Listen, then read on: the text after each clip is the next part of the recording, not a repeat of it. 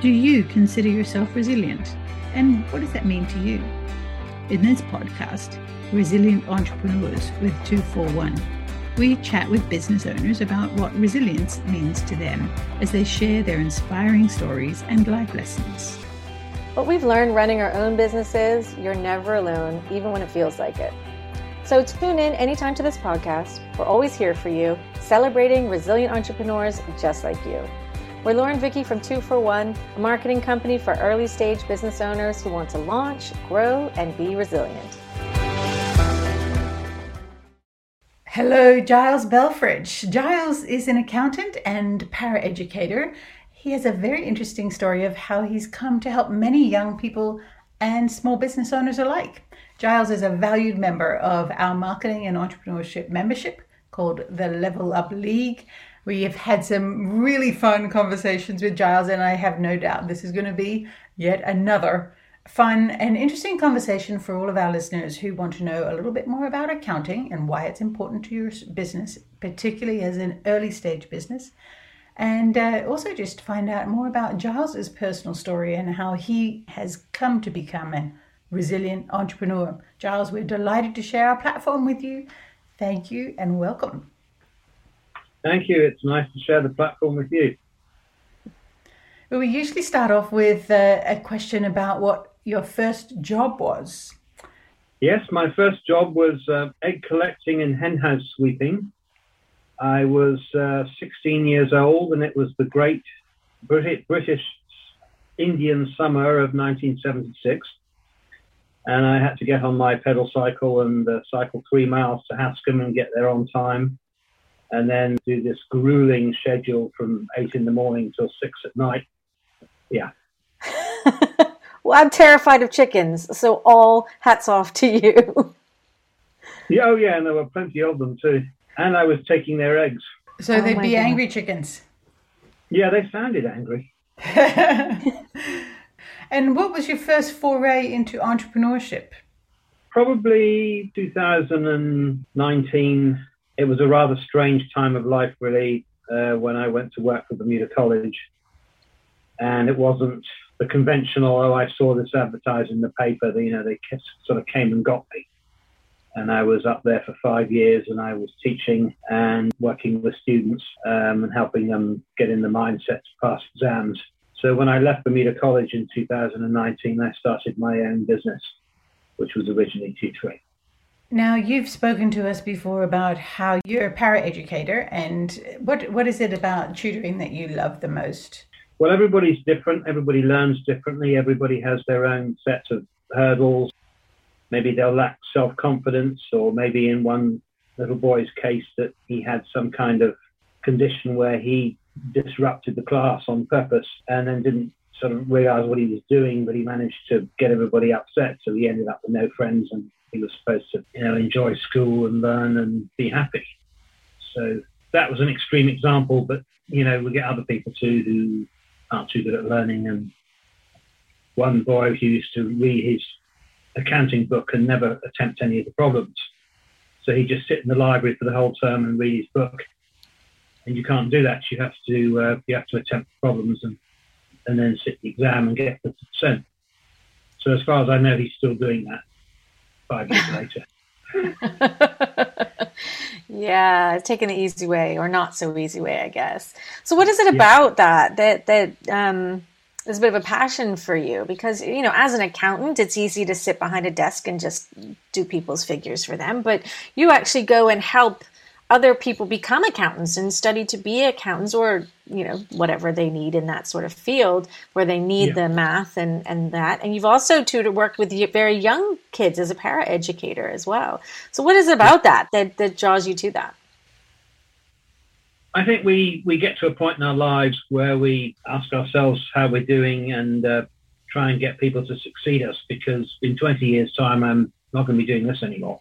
I don't want to I want all these people to come to the nursing home and visit me and say, "Do you remember me? You got me through the exams." And I say, "Yeah, great. Go and go off and do your accounting."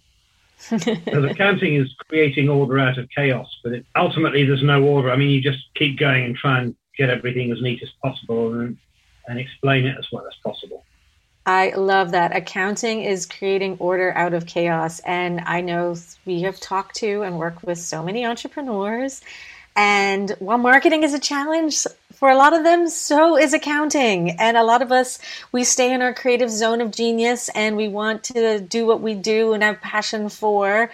And accounting is generally the last thing on the list you know, and it's very challenging for entrepreneurs. So, do you have any advice for entrepreneurs out there on how to help get their accounting less chaotic and into more order? Yeah, yeah, I appreciate you got got it on the last thing on the list, but also in the back of your mind, you probably don't want to have it on the last thing on your list. You'd rather know how you're doing. And one of my clients was got quite forceful with me. She said she's tired of Zoom meetings. She wants me to go down there and ever since we had that conversation, I see her every two weeks. We make sure we get everything up to date. Her accounts are in pretty great shape. Explain yeah, why it's important for a founding business, an early stage business, to get ahead of their numbers, to understand what their business is doing from a financial standpoint. Well, if you've got a business, you probably do different areas, different revenue streams. For example, somebody I was talking to today he does classes and he does one-on-one and he does all the services for him where he just goes and puts all his things in place. And you can do your profitability according to your product, or you can do it according to your customer, or you can do both. And it's very important to um, figure out what's profitable and what's not profitable and to charge the right price. And some of these businesses are complicated, so that's even more important why they need to get started early. Yeah, because I think as a business owner, if you're starting up from a passion, it's easy to just put yourself out there. Um, it's not easy, but we put ourselves out there. We decide what the service is. We uh, put it into the market. We get clients, and then we get busy. And so we yeah. must be doing well. Is that necessarily true? No. If there's one formula that I have devised since I started the business, the more modest the client is, you say, oh, I'm sure I'm doing it all wrong. Oh, I'm so worried.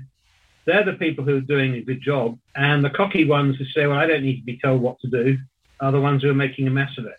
Yeah, I think it's real easy to to put your head in the sand when it comes to your accounts. And like Vicky said, it's like, oh, I've got clients, I'm making some money, the income is coming in, I'm doing okay. What do I have to worry about? And then tax time comes around and then you're struggling to figure out your taxes because you don't have your reconciliations done. And there's all these little things that I think knowing accounting or having an accountant can really help. So, is there any other advice to help other entrepreneurs be more resilient in their business, not give up? what would you uh, advise someone else to to maybe do to help their business to be more resilient when it comes to their finances, especially? Well, you could have a free complimentary meeting with me on Zoom or in person, and we'd actually talk about four obligations to the government. There's not one, there's four of them. It can get complicated, and I've farmed out about four of my clients to somebody else for the payroll tax filing because she can save the money. Yeah, I've, I've used her on a few occasions. And then there's social insurance, which really mounts up if you turn your back on it suddenly you've got a bill for several thousand dollars. But you must also consider that if you're working at a full-time job during the day and your employer's paying for it, you don't have to pay for it as well. And there's some complicated rule for the pension where you don't have to put, contribute to a pension fund straight away. They give you some time. And then as soon as I think you make $24,000, then you have to put them to the pension. And how are you going to know if you've made $24,000 when you think going to see Giles Belfrage is like going to the dentist? and that's it. Exactly. We go to the dentist. We don't want to go to the dentist. It hurts. Tooth hurty. You know, that's the time you go to the dentist when it's tooth thirty. Heard that really yeah. lame joke? Boom, boom. Um, lame joke. Sorry, couldn't resist. And and uh, yeah, accounting. Yeah, a lot of people think of it the same way. But there you go. Tip for all you new entrepreneurs out there: don't put off accounting. It's really, really important. So, Giles, we talk about resilience on this podcast. What does that mean to you? Not giving up. Yeah. So I might wake up one morning feeling depressed, and uh, so no, don't, don't have to be depressed. You're doing well. You're doing everything right and helping all these people, and just move on. Right. So for you, Giles, as an entrepreneur, um, you know, what would you say is your failure mindset? You say your resilience to you is never giving up, but failure comes along with doing business. So what is your mindset around failure?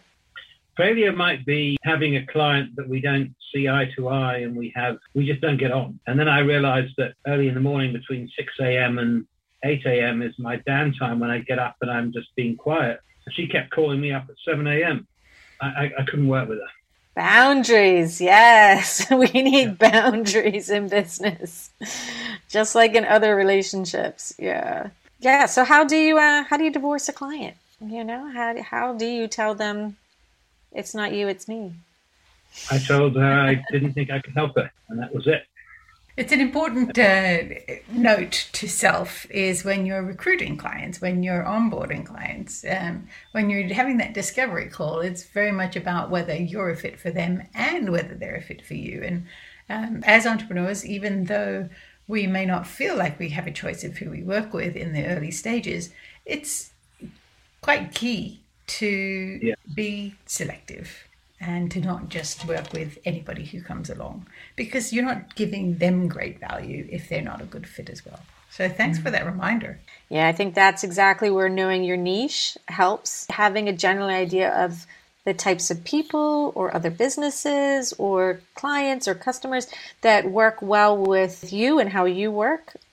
And when you start doing that first discovery call, or like you said, Giles, you have a free call that people can come and right. um, give that first chance opportunity to talk to you and see if you will work well together, you have that opportunity to say, yeah, this is a good fit. Or no, I have someone I can recommend you to, which is just a nice way of saying we're not a good fit. And so, on the flip side, Giles, what do you think is one of the most important concepts for success? Stick at the task, take an interest in it, know your own strengths and weaknesses. So, if you as a client don't want to do something and the accountant can do it, frees you up for some more time. One client I know hates bank reconciliations, but is quite good at booking the entries. And you might think that because she books all the entries, she does it 100% correctly, but she does it about 90% correctly. So I can come and pick up the other 10%. Because over a period of time, 90% right is a lot less than 90% right at the end of the year.